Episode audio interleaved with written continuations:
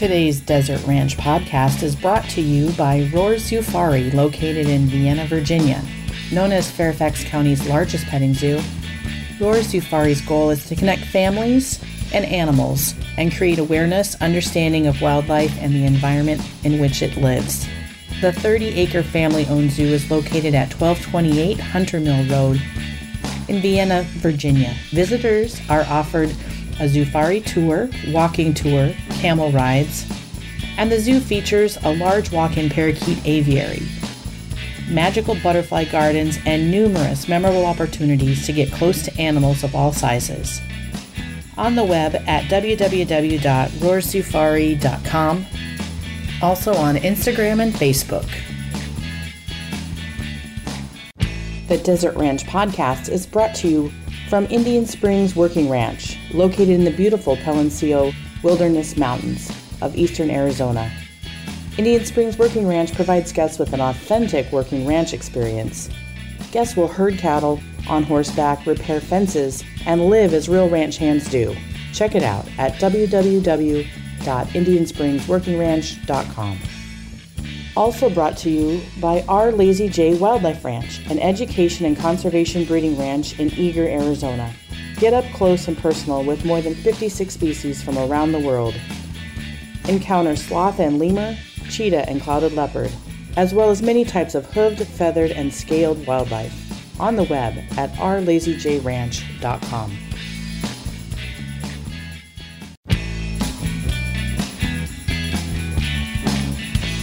Welcome to the Desert Ranch Podcast with Vanessa Rohr. Vanessa and her guests will give you some insight into the lives of those who are keeping us from being naked, hungry, and thirsty. Now, here is your host, Vanessa Rohr. Today's guest, as we're about to hear, is going to be speaking about animal rights and animal welfare.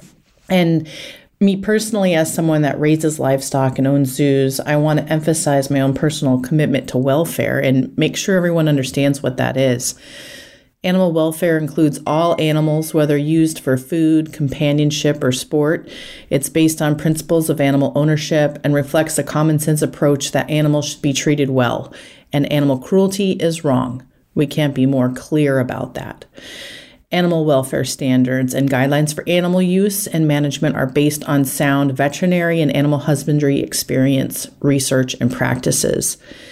The American Veterinary Medical Association views animal welfare as a quote, human responsibility that encom- encompasses all aspects of animal well being, including proper housing, management, nutrition, disease prevention and treatment, responsible care, humane handling, and when necessary, human euthanasia. There should be no unnecessary suffering, including animals that provide for human needs. And this, just to be clear, for the sake of today's topic is not something that we will be arguing. We are all in favor of exceptional welfare. Um, our zoos, the zoos that I own and operate, are um, in good standing with all of our permittees. Our zoo in Roars Zoofari in Vienna, Virginia is accredited by the Zoological Association of America and it is certified by American Humane. And when we talk about animal rights or animal activists, we're referring to extremists that believe in an ideology that there is no distinction between animals and humans. Um, they're often arguing for personhood. They view animal ownership of any kind as exploitation and slavery. The true goal of animal extremist groups is to work for legislation and regulations only until all animals are no longer owned or utilized by human beings. And with that, on with the show. Welcome, my guest to the Desert Ranch podcast, Heidi Crosky. Thank you. Thank you for having me. You're welcome. The some of my listeners might be wondering why I have a zoo person on. Uh, I have mentioned in previous podcasts that uh, we have two zoos. Um, agriculture is where my heart's always been and where all this started. But certainly, there are in many people, probably anybody that owns animals has something in common with us. And certainly, cat, dog owners, breeders, they may not own livestock or a farm, but I, I'd be hard pressed to find any grower or producer without a cat or a dog or several for that matter. And That's true.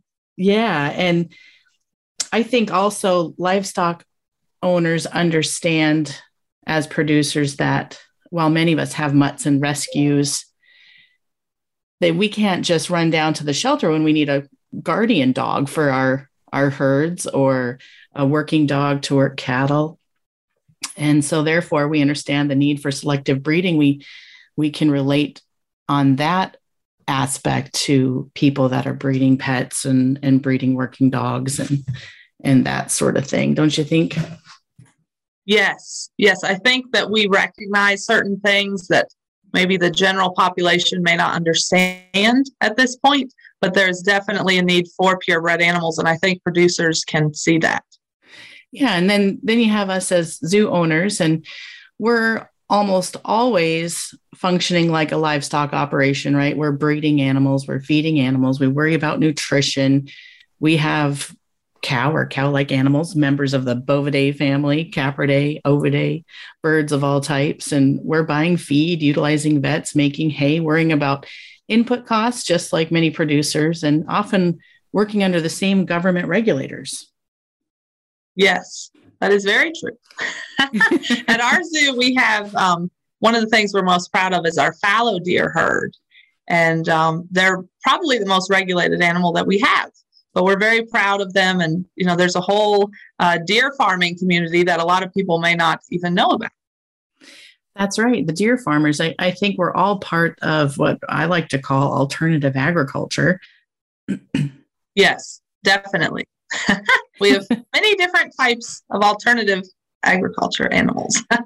right. And perhaps one of the subjects that links us all together pet breeders, zoos, livestock producers, all those that believe we um, are, are those people that believe we shouldn't exist, are detractors. And often we hear these people working under the guise of animal welfare, yet actually, they don't actually care for many, if any, animals themselves, and sometimes even end up harming animals. Yes, I think there's a lot of well intentioned people um, that lack practical experience. And I think whenever we are going to discuss animal welfare, we have to involve the people that are dealing with these animals on a daily basis. I think that's really, really important um, that we see the reality of caring for an animal and make sure that that is recognized whenever we're dealing with legislation or anything else. Right, and and I guess I'm speaking specifically um, to the Voldemorts of our industry, those who shall not be named, but we'll name them. Um, the Humane Society of the United States, uh, the People for the Ethical Treatment of Animal, who have great sounding names. Um, but here in the state of Virginia, there's we've really been at war. There's been a war waged on us, uh, people that own animals. Yes, it's very unprecedented. I think what is happening in the state of Virginia. Um, we have, and I know you're familiar with this, we have the first animal law unit uh, that has been set up through the Attorney General's office.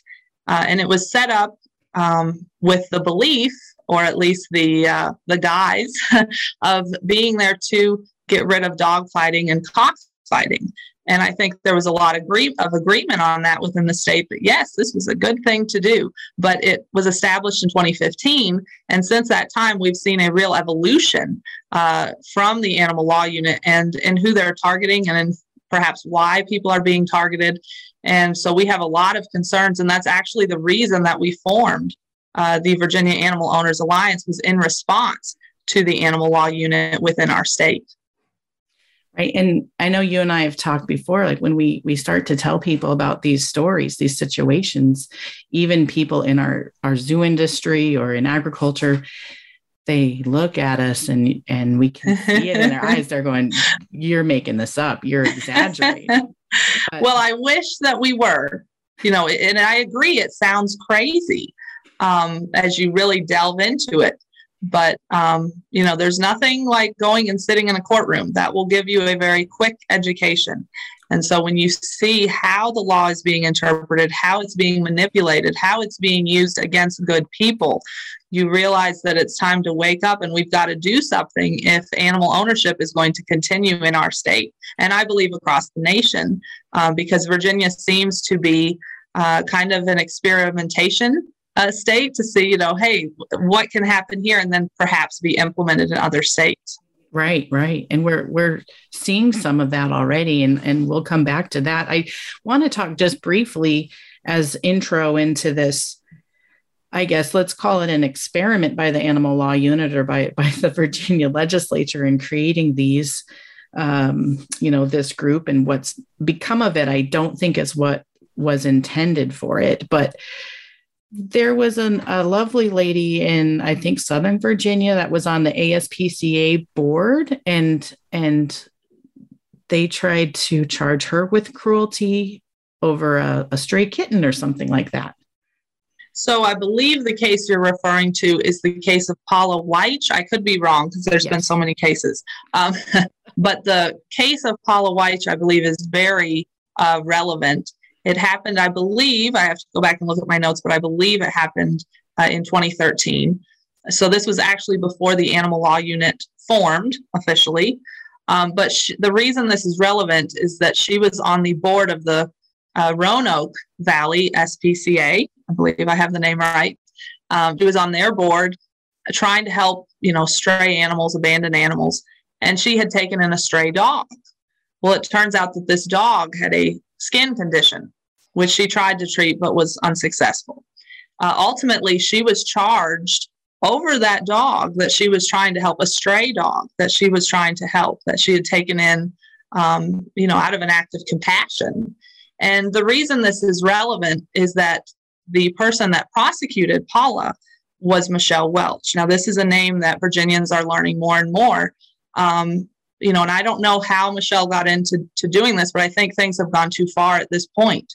But back in 2013, uh, and when this case was happening, um, she was the prosecutor, and she it's in the Roanoke Times. You can pull up the article uh, where she's saying that you know if Paula had just euthanized this dog, that everything would be okay. But ultimately, Paula won her case, and we're very thankful for that. But uh, that was in 2013, 2014, somewhere in there. And then by 2015, we had the animal law unit established, uh, and Michelle Welch is the director of the animal law unit. And so, what we're seeing against Paula White back, you know, a couple years previous, that same mentality now is being used against other animal owners. And so, I think it's really important to look at some of the history of the people that are involved with the unit, some of the actions that have been taken, and I think we have to ask ourselves is this really what we want in our state? Do we want to be prosecuting good people? Uh, Paula White should have never been prosecuted, and she was. She was put through a lot. She was arrested, and you know, there's a lot of turmoil that comes with being charged, even if you win your case. And so um, I, I think we got to dig through some of these cases, go back through them, look at the history of people that have won their cases, and just say, you know, why is this happening in the state of Virginia? Uh, the story of Travis Evans um, happened uh, two or three years later, and it actually gained worldwide attention um, because of just how horrendous and horrific a case it was that he was charged when he did nothing wrong. And let's back up just to one of those details. So you said Michelle Welch said, "Hey, if you'd euthanize this animal, then." You would have done nothing wrong. It, this animal had a skin condition. So that seems like a crazy thing to me for someone that really loves animals that they would say, you know, the solution isn't to treat the skin condition, it's just to euthanize the animal. Well, and I think, you know, and this is something that I think all animal lovers can agree on that we want to try to save the animal. Euthanasia is not uh, the first option if you're an animal lover. so I think that, you know, we really need to look at um, the fact that sometimes animals have imperfections. Uh, that doesn't mean that they're abused. That doesn't mean that they're neglected. I mean, humans have imperfections, humans have health conditions. Um, so, this is something that we need to look at logically. This is part of life, whether we like it or not. And we shouldn't be prosecuting people uh, for things that are just part of having a pet. This is just the reality of having a pet. We want them to be perfect, but it doesn't always happen that way. right, right. And then one of the other, there's so, like you mentioned, there's so many really heartbreaking cases. Um, but one that there's, there's several that really struck me, but one is Mr. Ritter, right? So Mr. Ritter was someone who loved game birds and was raising game birds, and there's no law against raising game birds, right? So Mr. Ritter, he um, and I've attended his uh, I attended his trial, and it was it was just something to see, and it was a real opportunity to be able to meet him and sit down and talk with him, and I really appreciate knowing this family now. They are a very fine family, uh, but he was unaware that the hobby of owning game chickens made him a target. Um, and at the time that he was raided, he was 73 years old. And to see how he was treated um, by the Virginia Animal Fighting Task Force, this is something we have to get into, but the Virginia Animal Fighting Task Force um, existed before the Animal Law Unit. And a lot of the same people work in both groups. So when you talk about the Virginia Animal Law Unit or the Virginia Animal Fighting Task Force, it's a lot of the same individuals that we're talking about. And he was raided. Um, I we have his story on our Facebook page, but he was raided. His wife uh, was in her pajamas. She was held out in the cold in 17 degree weather um, while they went through their house. You know, and, and you sit sit and hear this story, or you talk to him, and you think, would I want my grandparents being treated this way over a chicken? you know if there's a question mm-hmm. um, there's got to be a better way to handle it i would not want my grandparents held out in freezing temperatures and treated in this way by law enforcement over chickens so we really need to i think sit down and, and have a conversation about what is wrong with this picture Right. And walk us through th- that raid, right? They didn't just quietly go up and knock on the door and say, "Hey, we we heard there's a problem. There might be a problem with your chickens." They they came in with a battering ram, right? Th- this is crazy, yes. And I know it's just one paragraph, Vanessa. If you will let me read this, I want to make sure yeah. I get everything right. Can I do that? Ab- absolutely. Because this case, I want to make sure that the details are correct, each detail, and it is very compelling. Um, it's just one paragraph. Let me read you this. I think it is very, um, it's horrific what happened. This took place in Winchester, Virginia, uh, which is up in Northern Virginia. Uh, Steve George Ritter, Sr., raised and owned chickens since he was a boy. Early on the morning of November 28, 2018, Mrs. Ritter answered a noise at the door and was met by a battering ram in her face. She was dressed only in her pajama bottoms and a t shirt and was held by officers in the 17 degree weather while their house was cleared. Mr. Ritter was also brought outside. Authorities suspected Mr. Ritter of cockfighting. They wore SWAT style black uniforms and were bearing long guns. The raid lasted from 7:45 a.m. to 4 p.m. Mr. and Mrs. Ritter were kept under armed guard the entire time. They had to ask permission to use the restroom in their own home and were escorted to and from the bathroom. Authorities pressured Mr. Ritter to surrender his chickens. Michelle Kitts worked as an animal control officer for Frederick County and was the one who secured the search warrant. Animal control officers answer to Mark Herring's animal law unit. That's the important thing to understand. Right. She told Mr. Ritter if he did not surrender the birds, he would be charged $10 per day, oh, sorry, per bird per day for their care until the prosecution was complete. This equated to over $1,600 per day Mr. Ritter wanted to know if his sons could care for the birds in his stead. But Mr. Uh, but Richard Samuels of the Virginia Animal Fighting Task Force told him that they could be charged if they had anything to do with the birds. Mr. Ritter ultimately surrendered his prize chickens to the raid team. There was other property, however, that authorities seized. This included five 500 pounds of feed, family photos, cell phone, iPad, bank records, cash, guns, and anything they believed to be related to the chickens. They even confiscated the family's Great Pyrenees guard dog, Lucky.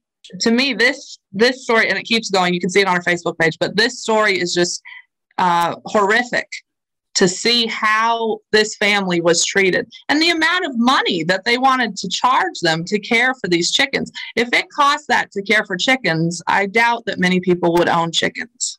Right, right. Pure intimidation tactics. And at the yes. end of the day, we have to ask where is the due process? Right, right. And that's what we're seeing in case after case. Animal owners, um, suspicions are being used against them instead of facts, and there is no due process.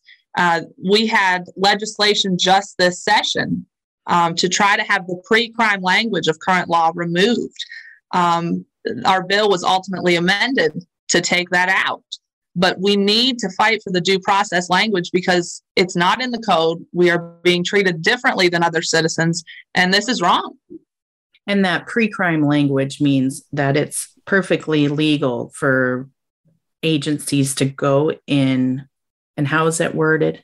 Um, so, one section of the code has the phrase about to be, if they feel that you are about to violate something right. uh, about to do something. That's pre crime. And then another section of the code uh, uses the word apparent. If there's been an apparent violation, we wanted to strike the word apparent because if you have a thin dog, it's possible the dog is old. right. It's possible it's cared for. It's possible it's very loved under vet care, all of these things. So we are saying, please have the animal control officer do some fact finding. Find out the age of the dog. Find out the care the dog is receiving. Find out if it's seen a vet, when it saw a vet. Do some fact finding. Uh, don't just assume that the owner is cruel because the dog is thin. We have to have fact finding in place, and that's not happening. Right. Can you imagine if if this law or this type of language was written into other codes um, i'm sorry i'm going to give you a speeding ticket today because i think you're about to speed I, you know, I mean, it's it's very crazy. Uh, when we first started this, um, it would have been December of 2019. So the zoo, there was a zoo, and we may touch on this again, but there was a zoo raided in Winchester, Virginia, uh, very close uh, to the Ritter family. Um, but there was a zoo raided there. And that is why we actually formed the alliance after attending that seizure hearing. And just, it was a 12 hour education, a 12 hour hearing, and we learned a lot in those 12 hours. Um, but that preempted what we did with the alliance, and we hired attorneys to try to dig into the code to see what was happening, why we were being treated this way, why animal owners are receiving no due process. And um, we found a lot of things with the code. but what was really uh, strange was that when our attorneys went into this and they started looking to see uh, what parts of the code used similar language or similar treatment, they found that the only other group that is being treated this way at this time, this would have been December 2019, uh, was those that are already in custody when they are being checked for weapons. So animal owners are being treated as though we are already in custody. To me, that was an amazing find um, that we're already being treated as though we are already uh, we've already been arrested, we're already in custody. That that should not be the case, and it is. Right, and and when I tell people these stories, that's what they're thinking. You know, they're like, you know, clearly she's wrong because you know you'd only treat hardened criminals this way. But you know, Mr. Ritter, not a hardened criminal and no. um, and then you know the spca board member trying to do the right thing. And and back to mr ritter real quick because you mentioned that michelle welch's solution to the spca board member was that you know just euthanize it. What happened to mr ritter's chickens? Did he end up getting them back? I know he was pretty much acquitted of of any felony wrongdoing there. What happened to it? so it's kind of the numbers you'll see the numbers um, there was a little confusion as to how many birds were taken and what happened with the birds. But what we can find was that the majority of them were euthanized. Now you would think that if we had this team to save animals that the first thing that the animal law unit would want to do would be to save these birds, right? If, if they suspect they're being fought, if they suspect all these horrible things, mm-hmm. then you would think they would want to rescue them and give them forever homes. But that is not what happened. Uh, the majority of the birds were euthanized. So I've gone back here to the story that we posted on our Facebook page Uh, and it says that Michelle Kitts, who testified against Mr. Ritter, that she testified that 77 hens and seven roosters were rehomed. The other 84 birds were destroyed. So we have 84 birds that were killed. How is this animal welfare? That, that's our big question. How is this unit promoting animal welfare? Well, at the end of the day, I don't see how anybody could say that it is. Um, and, you know, going back to this zoo that was raided, I believe there were animals that were euthanized as a result of that raid as well. Yes.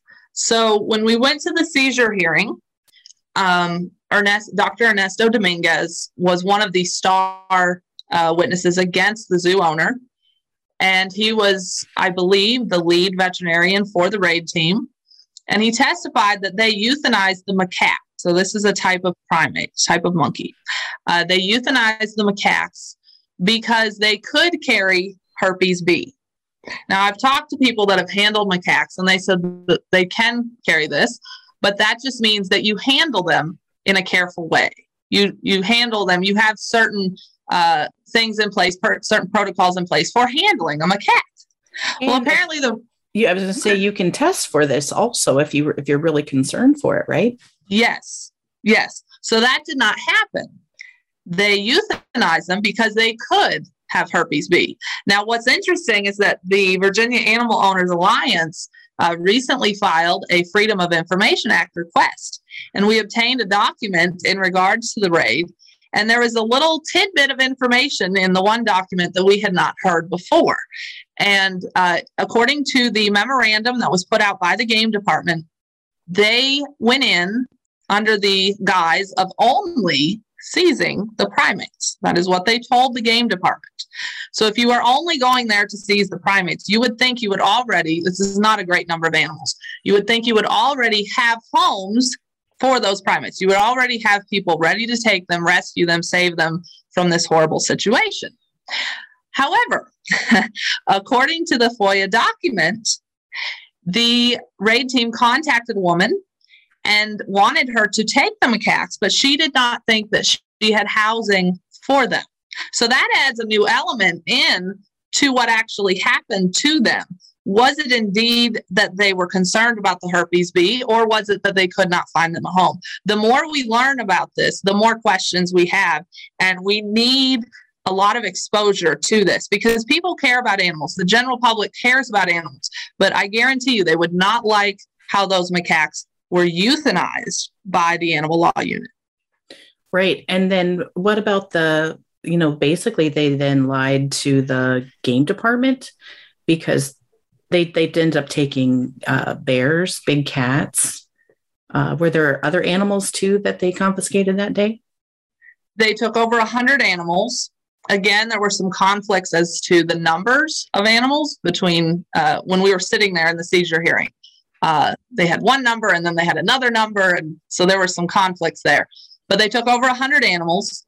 And the zoo owner claimed that they took the most valuable animals because they left animals as well. You would think that if you were there to rescue the animals, that you would rescue them all, right? That, that right. would be the, the thought. You right. care about all of them, right? But just they the didn't. Pretty ones, just the pretty. They took the, the they took the most valuable. uh, it is my understanding that they left the potbelly pigs, for example. Okay. Uh, pigs are highly intelligent, but apparently they were left, and there's other animals that were left behind. So there's a lot of questions here. Um, it seems it seems like it was a very reckless uh, action. Um, there were a lot of things that were mishandled handled, a lot of things done wrong. And that's what we're trying to bring exposure and raise awareness to these facts. You know what I found amazing, and and this is just to give, I think, perspective on how pervasive these situations are and the power that are wielded by these organizations is the Washington Post came out with a story within hours of that raid. So you know, while you think, oh, you know, maybe this law unit um, orchestrated this raid because it was just so urgent. These animals were in dire straits and they had to do something. They didn't have time to test the macaques. Uh, you know, they they just went in there and but no, but they had it orchestrated so that the press release was picked up by the Washington Post within hours. And I'm here in the DC Beltway. I can tell you it's it's very hard to get any um, airtime in the DC market. So I mean that that just tells me I don't think it was a slow day at Washington Post. I think this had been planned well in advance and and you know, right down to the media part of it. They were trying to get their spin on the story and, you know, make sure that they had the coverage that was going to make them look like the heroes at the end of the day. And, and I do think that's true. I think certain things were very planned. Uh, but I think that essential uh, areas, essential segments of this raid, um, you know, the the welfare of the animals, which is supposed to be the whole point of the raid, that was botched. How was that botched? When that is your whole reason for existence, how did you get this wrong?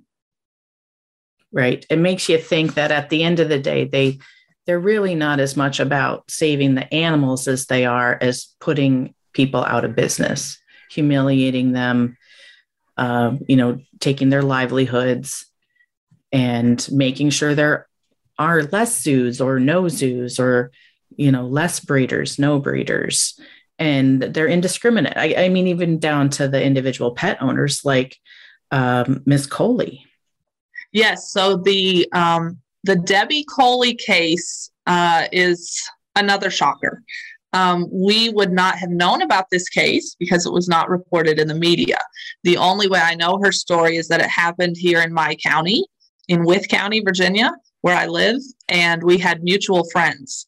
And that's the only reason and the only way that I found out about her story. And and her story is fairly recent. Was it 2000? It was during COVID, right? That um, she found right before Christmas. Um, she got a knock at the door and and someone telling her that look out, we're coming back for you. Yes. Um, so, and her trial was actually last spring. So, yes, it's very, very recent. Uh, what had happened with her was that she had a couple of dogs that got loose. Um, and how many of us have had the challenge of trying to find a, an animal? You know, the panic. We know the panic of uh, you know a dog getting loose, something happening, and you, you go and you try to find it. You don't want it to get it to the road. Uh, well, she had two dogs that got loose and they got hit and one did not make it, and the other one uh, a neighbor found, and it was still alive. And the neighbor took it to the local veterinarian. Well, Debbie found out very quickly, it was actually her vet. And she went to the vet clinic, got her dog, you know, was very thankful for the actions of the neighbor for taking the dog in. Uh, but the dog had um, some issues. It was paralyzed in the back end. And Debbie wanted to save her dog. Uh, his name was Romeo and she wanted to try to save Romeo. And so she, you know, she took him to the vet. She got him the cutest little wheelchair that you've ever seen uh, and was trying to have uh, laser treatments done on this dog. Well, as COVID goes, how many COVID stories do we know? As COVID goes, they all ended up with COVID. It went through the family. Uh, it was a horrendous time for them, but they continued to take care of Romeo during this time. No. While they're in quarantine and and just to give the listeners an example of what caring for Romeo meant, it wasn't just that you walked him out to go potty and, or took him out in his wheelchair. He had lost all control of his bowels, right? Of his bladder. Or bladder. From what I understand, bladder. Okay. And um, so, yes, yeah, so there's constant bathing of Romeo required, right? Because he doesn't have control of that anymore. Uh, and he had his little wheelchair, but you know, he developed pressure points he's developed some spots on him uh, from being in that wheelchair. And Debbie had never had a dog in a wheelchair before. You know, this was a new experience for her, and she was doing her very best uh, to care for Romeo. But uh, in the end, she thought, you know, I'm just not getting where I want to get with this dog. And she was told about a local rescue that had helped special needs animals. So they got in touch with the rescue, they talked to them, and it was decided that you know they were willing to try to help Romeo if she wanted to give him to them they would try to help. They told her they had miracle vets. And so, with this uh, faith and with this hope, Debbie took her dog to the rescue and she gave her dog to them. Well, they had told her about these miracle vets, but as it turned out, they didn't take Romeo to miracle vets. They immediately took him uh, to the veterinarian and had him put down. So, you know, and I could, even at that point, I could see, well, maybe the dog, you know, was in a different shape than they thought, right? I could mm-hmm. still give them that. But it's mm-hmm. the next step that shocks shocks me. Mm-hmm. Debbie was turned in for animal cruelty. So she took this dog to try to get him help, to try to get him to Miracle Vets. And in the end, she's charged with cruelty, uh, arrested on Christmas Eve. And this is just a horrible thing. The Commonwealth charged her with torture. Oh my gosh. Torture Can of this imagine? dog. And she was doing everything she could to try to help the dog. So she hired a local attorney, uh, Michael Sobey, and he was a former Commonwealth attorney, and he fought for her.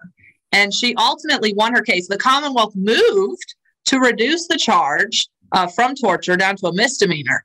And they did all this. It never made it into the newspapers. Uh, she won her case. But I think this shows you um, how malicious some people can be, mm-hmm. that, um, you know, they're not looking at people's motivation, at people's heart, what they're trying to do. Uh, this idea, you know, that, that you don't want to be judged. Animal owners are very judged. And all it takes is one person to judge you. And you have to go through this whole rigmarole with court, uh, the trauma of being arrested, the fear of going to prison. I mean, these are scary, scary things for animal owners, and you don't believe it until it happens to you or somebody that you know. Right. And, uh, you know, who I think, I don't think she had young children there, but that's what I'm thinking. If I have young children and, and they come and break down my door, take me to jail, who's taking care of my kids? And the, you know, the expense of having to get an attorney, all because you were doing the best you could for an animal you love dearly. And yes. And, and I mean, honestly, it, it seems like she was a little swindled by this rescue. I feel that way.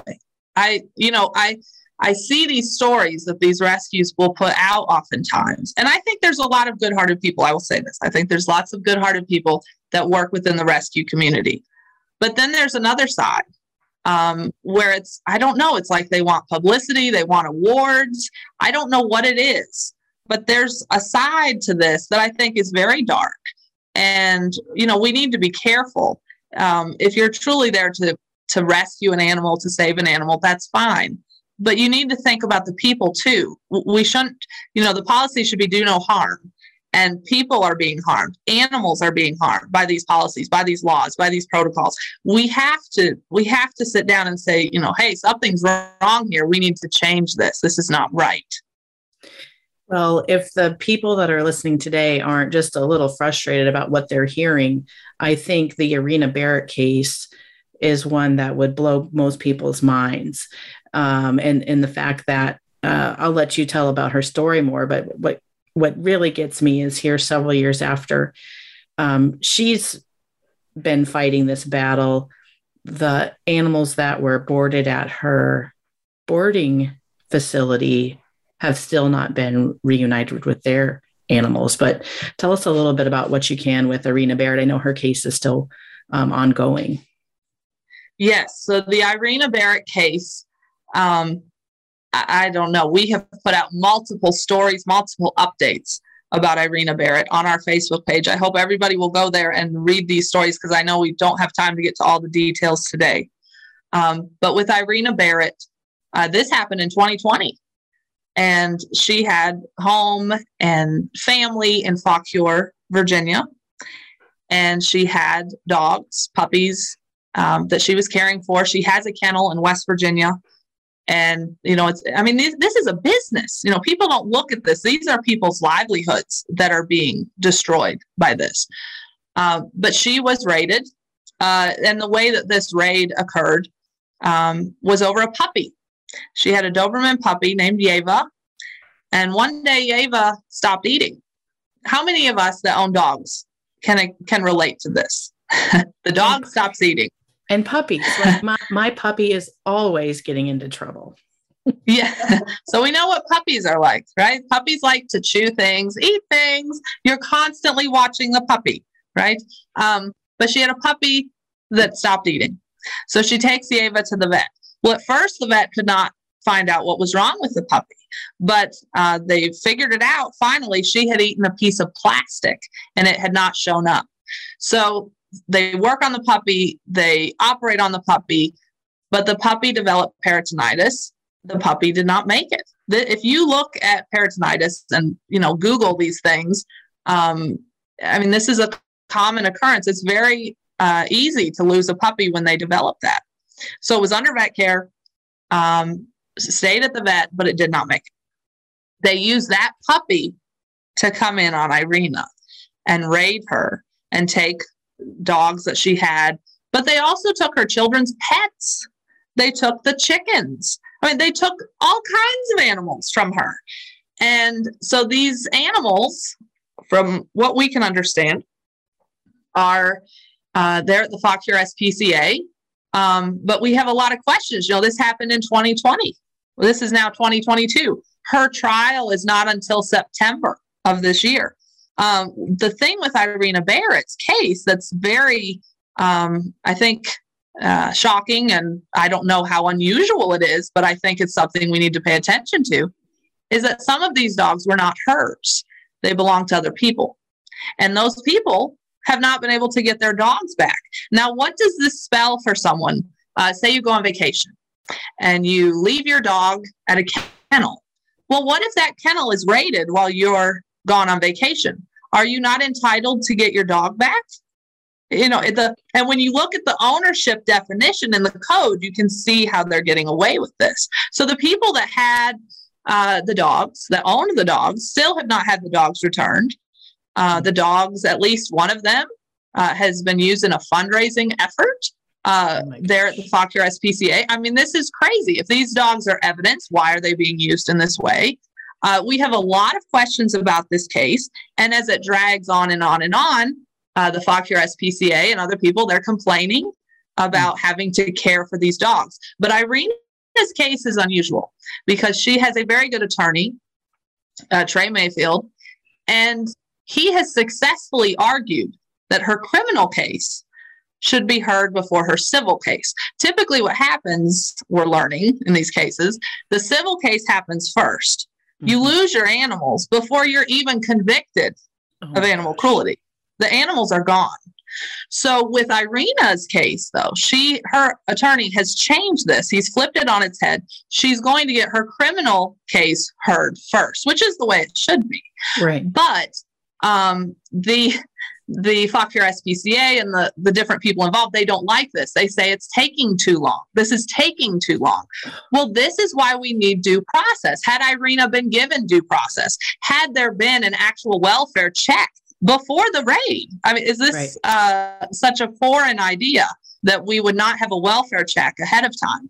Right. Um, you know, if certain steps had been taken first, this whole thing could have been avoided. And what is really exceptional with her case is that in November, Irina was offered a deal. She was offered, they asked if she had any interest in a deal whereby all charges against her would be dropped in exchange for the animals and Irina refused that deal. She is she is a fighter and she is going to fight this. But this case has so, taken so many twists and turns. It's getting more and more publicity. And I mean, it is horrific to see how her and her family have been treated uh, in Fauquier County, Virginia. It, it is awful to see. I mean, these are these are our children, our fur babies, right? And I mean, it, members of our family, and I just can't imagine what that's like for those for people for Irina, but also for the people that had their fur babies there.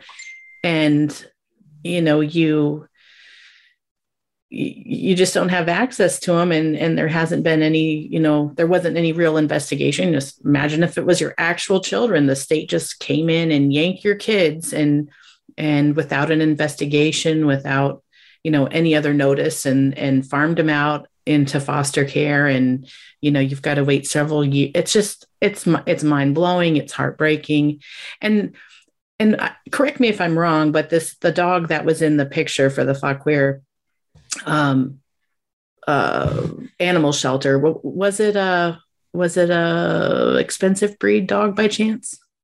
I believe it was a French bulldog. Right. Irina could confirm that for us, but I believe it was the French bulldog, one so, of them. So coincidentally, you know, there I'm sure that this. I mean, I'm drawing jumping to conclusions a little bit here, but we know that this retail rescue bit goes on all the time, right? Yes. Uh, the more that you dive into this, and again, I want to say, I think a lot of uh, people in rescue accomplish good things. I, I do believe that. I have friends in rescue, but there is a very dark side to this. And we need to get everything out there and we need to, to really sit down uh, as a society and say, whoa, whoa, whoa, we got to put some brakes on here. Um, if that dog is evidence, why is that dog being used to fundraise? Um, you know, out on the street. Uh, you know, there's there's handling the way these animals are handled, the way these cases are handled. There's a lot of things that are being handled in an improper way.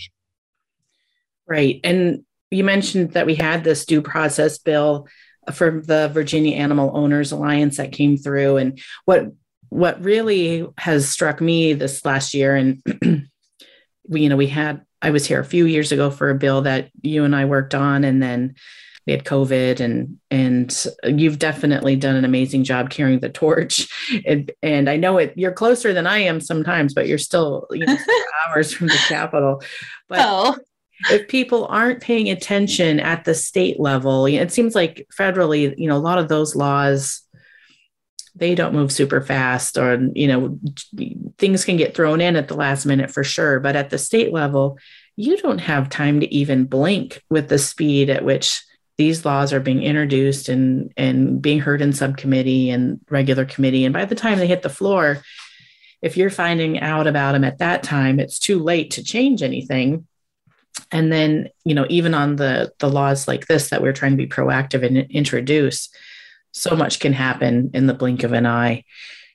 But um, what do you think about the direction that we're going with our due process bill? So the bill uh, as i mentioned it was amended. Uh, the original bill was going to impact and help all animal owners in the state of virginia because if the pre-crime language had been removed, uh, that would have helped everyone. That would have required more fact finding for everyone. So that was the, um, I think, the biggest intent of our bill was to give everybody more due process under the law. Uh, but on the House subcommittee side, they decided to remove the due process language. So we are very disappointed with that. Uh, but we think it's a battle for another day.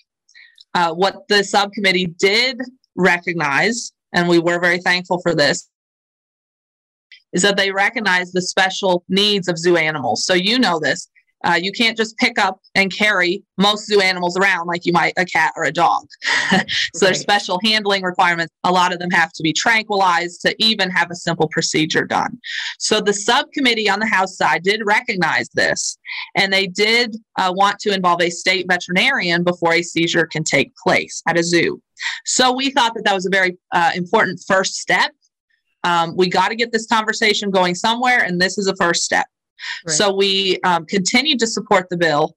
Uh, right now, it's gone on through the Senate side on the Senate uh, Agriculture Committee, and they're going to form a stakeholder group uh, with zoo owners and uh, different people from VDACS, the Virginia Department of Agriculture and Consumer Services, to try to get to the bottom of some of these things, to try to give zoos more due process. So I think this is a very important step.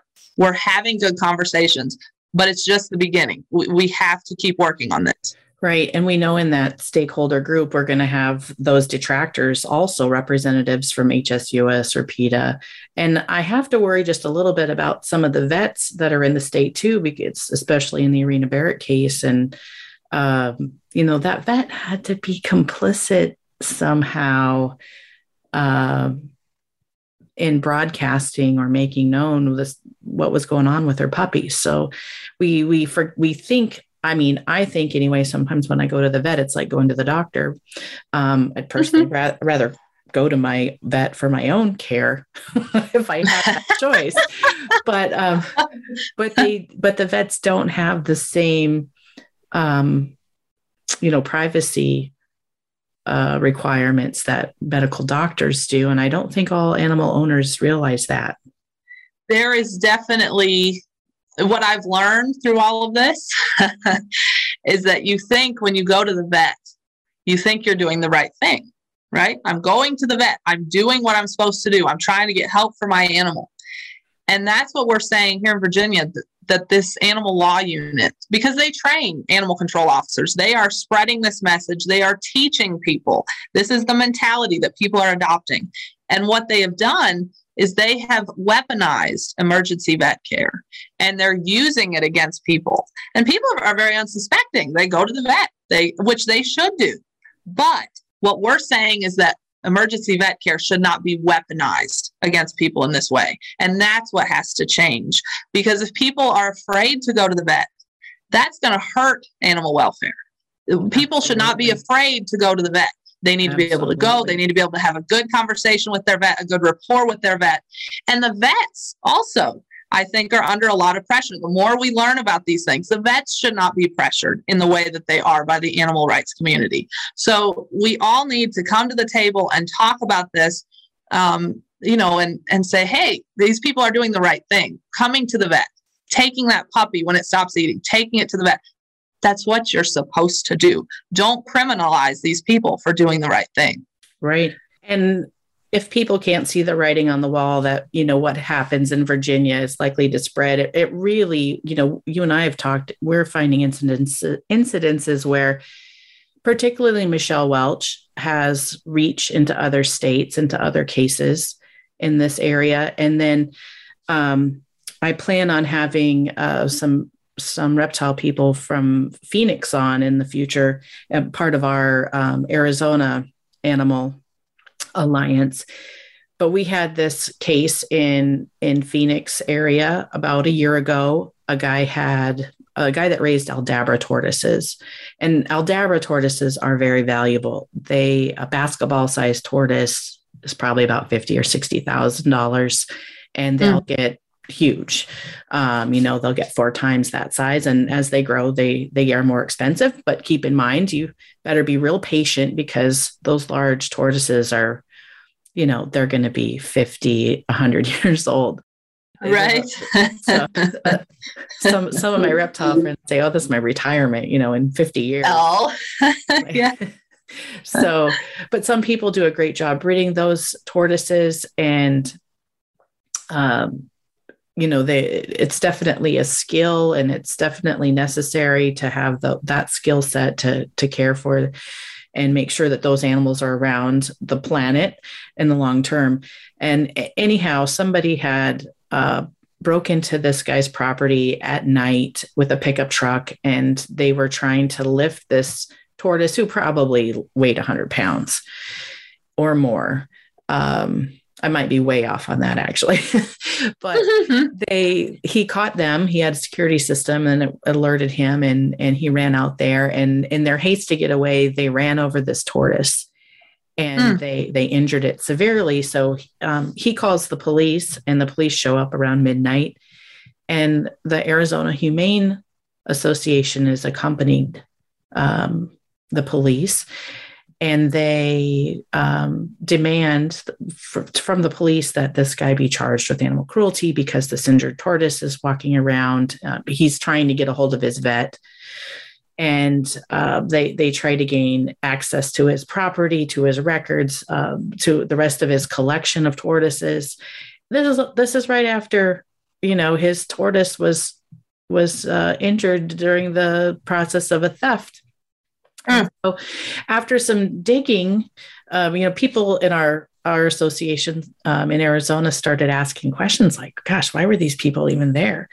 And it turns out that they had this uh, agreement with um, this particular Metro PD department that whenever there's an animal crime involved um, or an animal involved in a crime, that they're to be notified.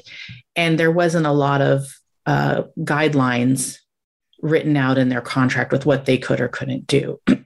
so um, a little more digging and we find out, well, wow, this Michelle Welch goes to Phoenix regularly and puts on these uh, discussions and trainings and uh, you know it's it's quite possible that there's a connection there and whether there is or isn't you know definitely these are the same types of due processes and um, you know there needs to be more protections in place to protect people who are actual victims in the case of this this tortoise person or you know like protections for the people that are really trying to do the right thing with their animal. Right. Right. And just uh, talking about the national aspect of this i'm sure that a lot of your listeners are familiar with the animal legal defense fund um, if not they need to be. They're very much against farmers and pretty much anyone that owns an animal, but farms are a big part of this. Uh, and Michelle Welch works directly with the Animal uh, Legal Defense Fund. They help provide uh, funding to either the prosecution or the office. There's there's something there in regards to the grant money that comes from the Animal Legal Defense Fund. So there's a whole connection here. This is a national problem, and the precedents that are being set in Virginia are bound to impact others across the nation. Right. And I forget about her trainings because she does do these webinars and trainings throughout the world that all have to do with finding these loopholes and, um, you know, seizing and confiscating animals. Um, I know that she has gone as far as Greece. So, you know, this is um, and and a lot of people and i think we need to get this out there this is bigger than one person. Um, there's a very active person here but this is bigger than one person. But mm-hmm. i think that um, you know what people are getting away with in virginia shows that we need to uh, take notice. There needs to be accountability. There needs to be oversight. We keep asking where is the oversight of the animal law unit um, you know, there's just more and more. Que- the deeper you get into this, you have more questions than answers. Um, but this problem is definitely bigger than Virginia. Right. Absolutely. Well, great. I know you've mentioned the Virginia Animal Owners Alliance Facebook page. Um, is that the best way, Heidi, to for people if they have any questions to get a hold of you? I think so. That's probably the easiest way um, you know, our office number, all of that. You can reach out to me through that those means too, or you can email me. But all of that information is on the Facebook page, and I would just really encourage people to go there and to see, um, you know, some of the legislation that we've been working on this session in the last couple of months.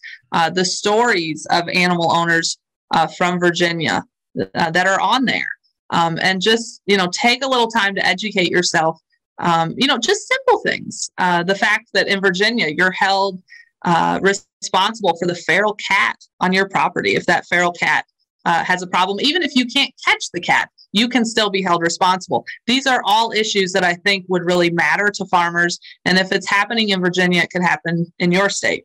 So just take time to go to the Facebook page. And, you know, the more educated we are, I really believe uh, that knowledge is power. So education is key to preparing ourselves, and, and we need to really organize, I think, to figure out how we can fight back against this very radical agenda.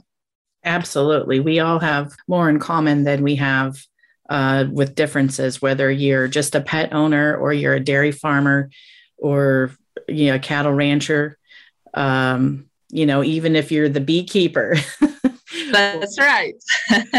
so well, I thank you so much today for joining us on the Desert Ranch podcast, Heidi. I, I, hope you have a great rest of the day, and I look forward to further conversations about all these um, topics, and and hopefully um, we'll we'll have some good news to report on all of this in the future. Thank you very much, Vanessa. It was nice to be with you today. Thank you. Bye bye.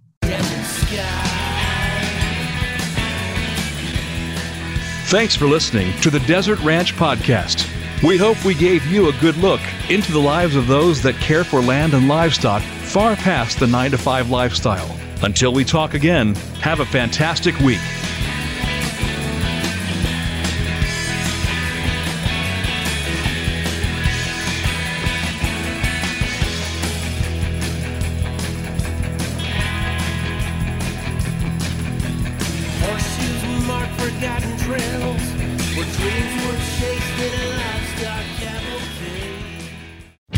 The Desert Ranch podcast is brought to you from Indian Springs Working Ranch, located in the beautiful Peloncillo Wilderness Mountains of eastern Arizona. Indian Springs Working Ranch provides guests with an authentic working ranch experience. Guests will herd cattle on horseback, repair fences, and live as real ranch hands do. Check it out at www.indianspringsworkingranch.com. Also brought to you by Our Lazy J Wildlife Ranch, an education and conservation breeding ranch in Eagar, Arizona. Get up close and personal with more than 56 species from around the world. Encounter sloth and lemur, cheetah and clouded leopard, as well as many types of hooved, feathered, and scaled wildlife on the web at ourlazyjranch.com. Today's Desert Ranch podcast is brought to you by Roer's Zoofari, located in Vienna, Virginia. Known as Fairfax County's largest petting zoo, Roer's Zoofari's goal is to connect families and animals and create awareness, understanding of wildlife, and the environment in which it lives. The 30 acre family owned zoo is located at 1228 Hunter Mill Road in Vienna, Virginia. Visitors are offered a Zoofari tour, walking tour, camel rides, and the zoo features a large walk in parakeet aviary, magical butterfly gardens, and numerous memorable opportunities to get close to animals of all sizes. On the web at www.roerszoofari.com, also on Instagram and Facebook.